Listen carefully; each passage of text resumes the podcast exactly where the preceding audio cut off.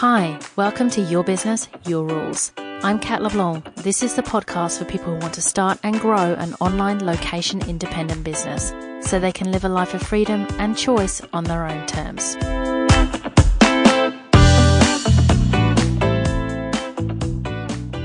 Welcome to episode 19.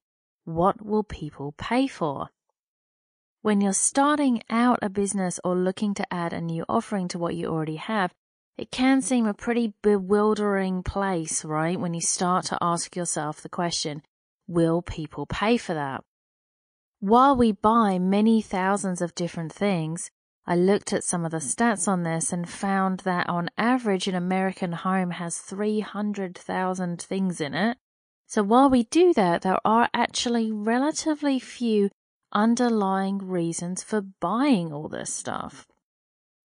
And that's because fundamentally we're all human with the same set of core human needs. Now you might be thinking like, what? We're nowhere near as complex and special as we imagined? Yes and no, so let's talk about this.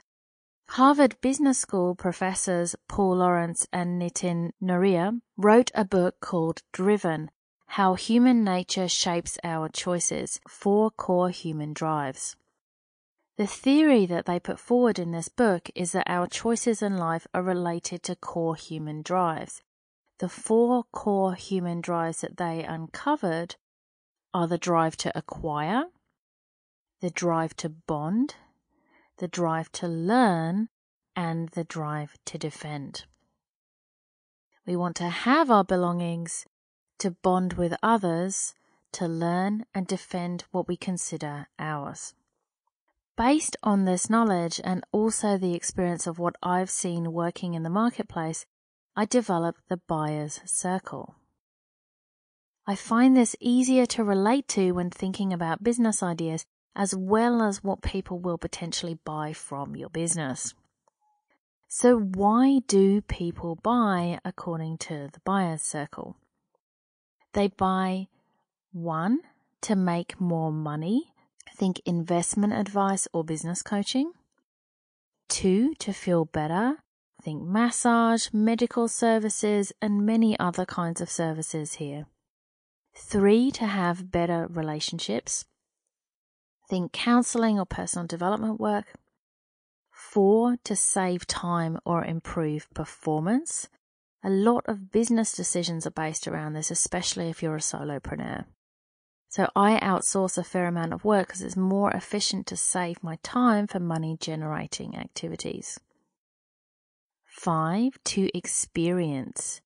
Think holidays, extreme sports, luxury goods. As you can see, there are many things that fit into each category. Six, to look better. This could be physically to look better, or it could also be related to status or how people perceive you. And seven, to protect themselves. So this could be preventative health measures or a service such as insurance. So that was one, to make money, two, to feel better, three, to have better relationships, four, to save time or improve performance, five, to experience, six, to look better, and seven, to protect themselves. The seven reasons why people choose to buy. Now, if you brainstorm the last three things you bought, it really does line up. So I bought some sushi to protect myself from hunger some audios designed to get my brain into a focused state for writing my book, so that's saving time and improving performance, and some clothes so that I can look and feel better. What are the last three things you bought, and what are the underlying reasons why you bought them? It's really interesting to think about because it really does come back to these core human drives or desires. One other really interesting thing to think about when you're choosing a business idea or what to sell is the more reasons to buy a product or service hits, the more compelling it is to buy. The weight loss industry, for example, was reported to be worth $66 billion in the US alone in 2017. So let's think about this. What are the possible reasons for wanting to lose weight? Why would you choose to buy weight loss products? Weight loss usually makes us look better. It makes us feel better. Often we believe it increases our chances of better relationships. It increases performance in physical activities.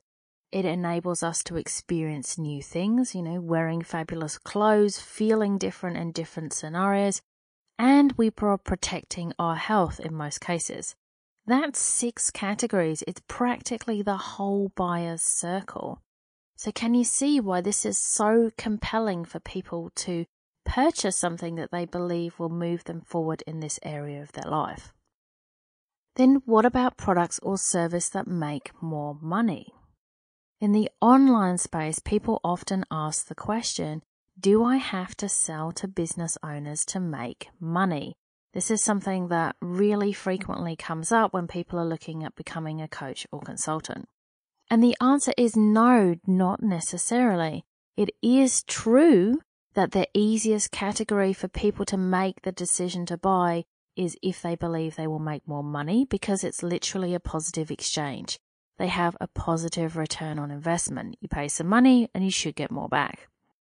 That's why investment products and products related to business growth generally sell well. But of course, looking at the buyer circle, this is not the only thing that you can sell though. There are six other reasons to buy as well. So thinking about all of this, it raises the question, should I choose a business idea based on the buyer's circle? So of course, to a certain extent, yes, you want to choose a business idea that has the potential to make you money. Of course, you know, this isn't a charity. This is a way of you creating an income to live differently. But you also want to make sure you're running a business that's right for you. So if you haven't already, I really encourage you to take the online business archetype quiz. That's at catleblanc.com forward slash quiz you'll find out your online business archetype and also get some specific advice for that archetype and where you're at in the online business journey. This can give you some ideas that lead you in the right direction there. And my business idea starter kit is a great resource for working out your business idea as well. And that's at catleblanc.com forward slash kit. So yes, your business needs to make money, but don't make the decision purely on money. Think about how it aligns with your values, your skills and talents, and how you want your life to be. When you get that alignment between you as an individual and a way of earning your income independently without having a boss, that's where the magic happens. So that's it for today on Your Business, Your Rules. I hope this has given you some great insight to think about business ideas, products, services, what makes money, but also remember it's also about you as an individual. Have a wonderful day, and I look forward to speaking with you again soon. Thanks for listening to Your Business, Your Rules. I'm Cat LeBlanc. If you like this show, I'd love you to subscribe, share, and leave a review on iTunes. And if you'd like to continue the conversation, head over to my website at catleblanc.com. Until next time.